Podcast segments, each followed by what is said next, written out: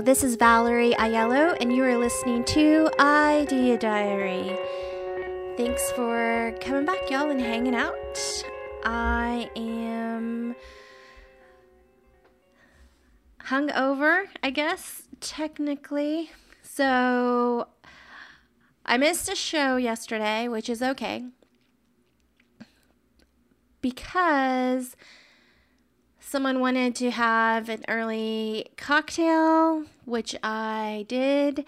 And then, um, yeah, I thought I could possibly take a nap and then get to recording later because I usually do this at the end of the day anyway. But yeah, so that didn't happen. So now I know if I want to get distracted and have drinks with somebody, I definitely need to get the show at least recorded, if not recorded and uploaded before I do that. So, lesson learned no drinking until I've recorded, and no shows on travel days.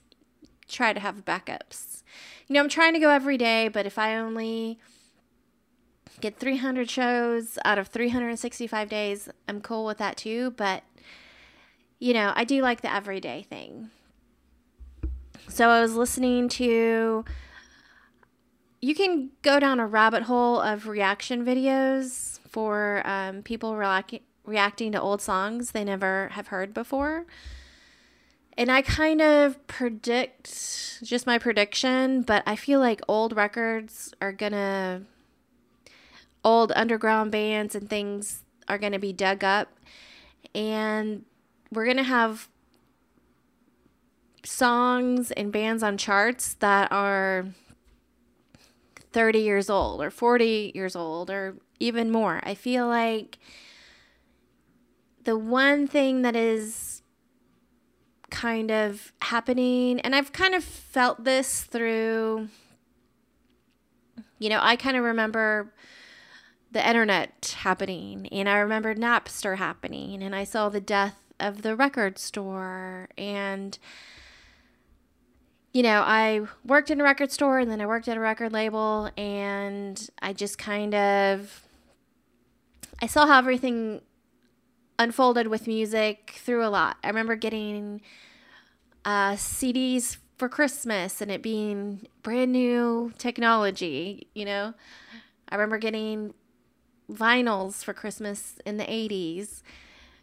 You know, I just I feel like I saw a lot and I definitely could see that once the internet was happening and then all this music was kind of coming in that there would be kind of old bands that would you know revamp their fame. So even though somebody might be 80 years old now, the record that they wrote when they were in their 20s could be totally new, you know, and hopefully there's a lot of video, old video footage for people to kind of connect with the band. But even without that, I feel like, you know, there's some things that are kind of forgotten and lost, but I feel like things are going to come back. So, 90s bands and 80s bands and 40s music and all kinds of stuff. So,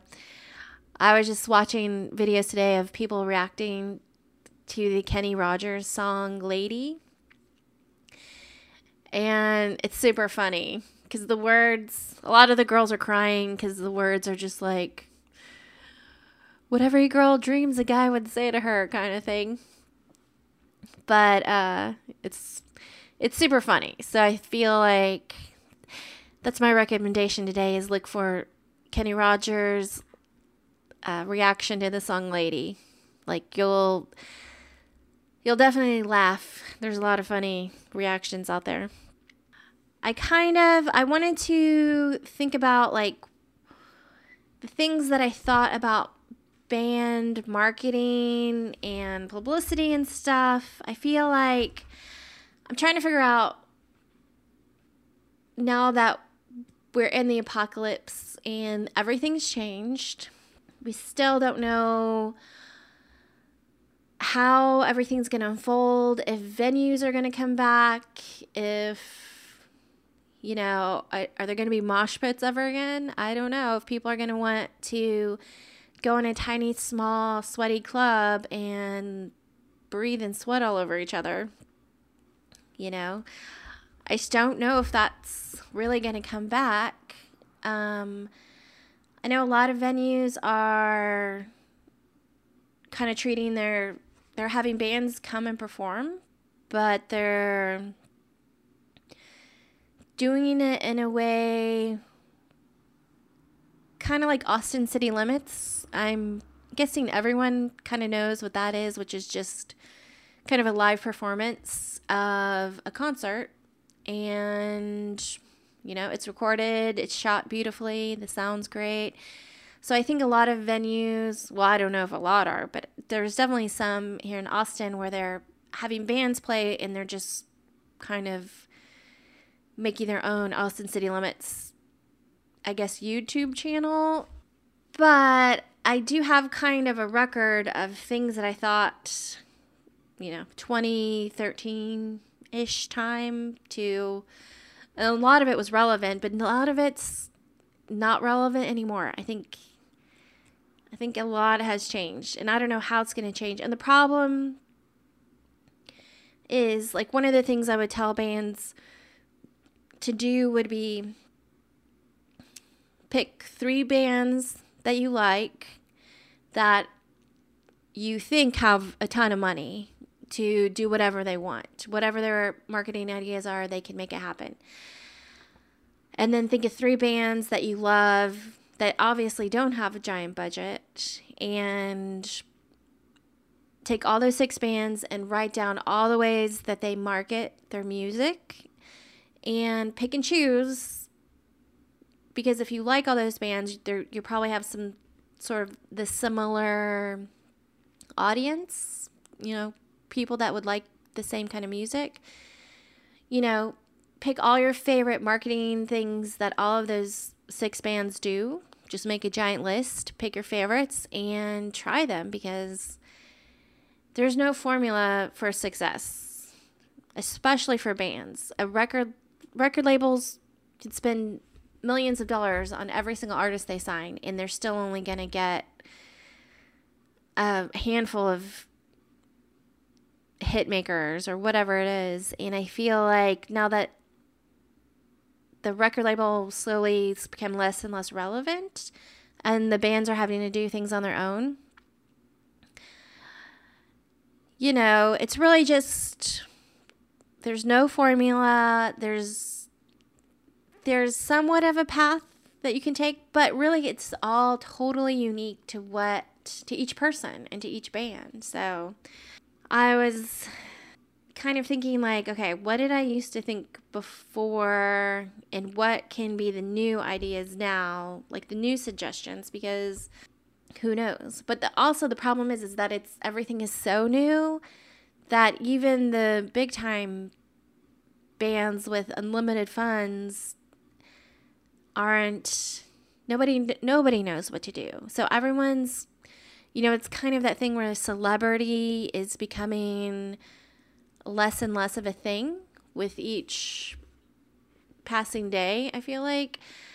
Yeah, I don't know if celebrities are going to exist like maybe not totally disappear, but the allure of what it meant to be a celebrity, I feel like is beca- is kind of becoming less and less relevant because you can just talk to the fans now.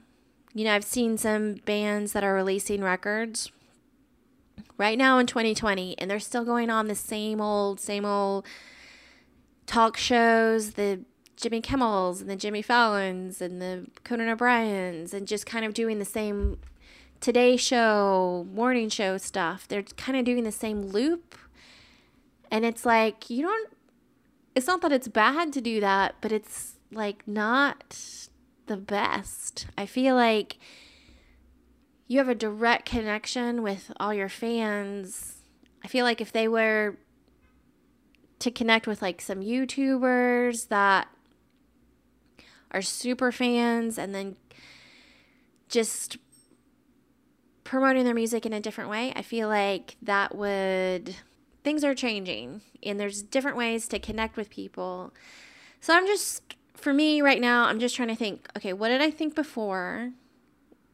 Archive that and then what do I think now? Because there's some things I feel like are never going to change like, you know, when you have a band, there's going to be one band member that does everything and other band members, you know, people split it up. Like one person might get the shows, one person might have all the connections, one person might do all the artwork. But usually, from what I've seen, it's like one person takes the reins and then everybody kind of like follows along. What is good advice? I know for sure, 100% now, hindsight 2020, but I know for sure that being not monetizing your social media and being on social media platforms where you're not where there's no chance to monetize it, that's the wrong approach. So, monetizing your social media, creating a show, getting connecting with people one on one.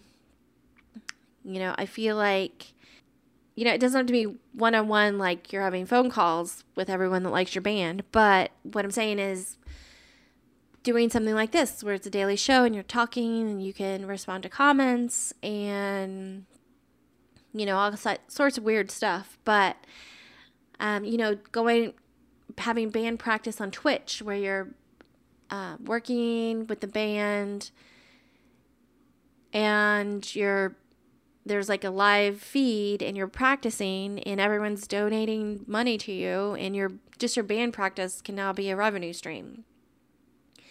And when people are making comments in a live stream, you can definitely talk to them right then and there and it's like that's what I'm considering one on one, not like a personal relationship type of thing. So it kind of gets confusing, you know. It's okay to put up some some limits, you know. You need friends, real life friends, but it's okay to have internet friends and still connect with people and still be you not unique, but um what's the word? Just uh, I don't know why I can't think of the word, but um to be sincere and to really feel like uh, you're you care about people that like what you're doing. So, anyway, I feel like that's what I'm working on today is figuring the old way of things and the new way of things. I think I've got a handle on the social media. So, like, websites are, you know, it's good to have a hub of a website, but what does that mean? Now you know, it's um you know, if you have a band and you you probably really do need an e-commerce platform. It can't just be like a website that sits there and does nothing. But it also can just be a navigation tool to go to different places on the internet. Yeah, I mean, I don't know.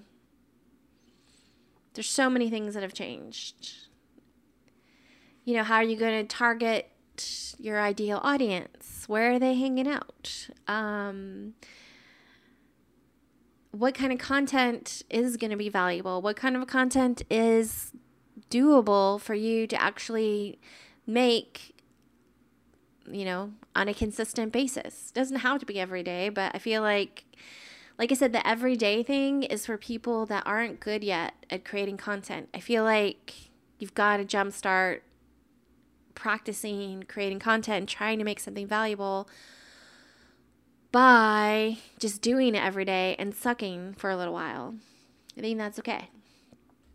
You know, and now cross promoting with other bands is probably a lot easier because now everybody is kind of forced to stop playing shows and just focus on the internet. Like, how can you market your band and your brand just without playing shows, you know. I think you still have to write songs, you know, but you don't have to play live anymore or you can't play live anymore. And that's, but you could work on a performance like a television style performance, uh, live performances. You know, you can still create events, but they're just not going to be in person.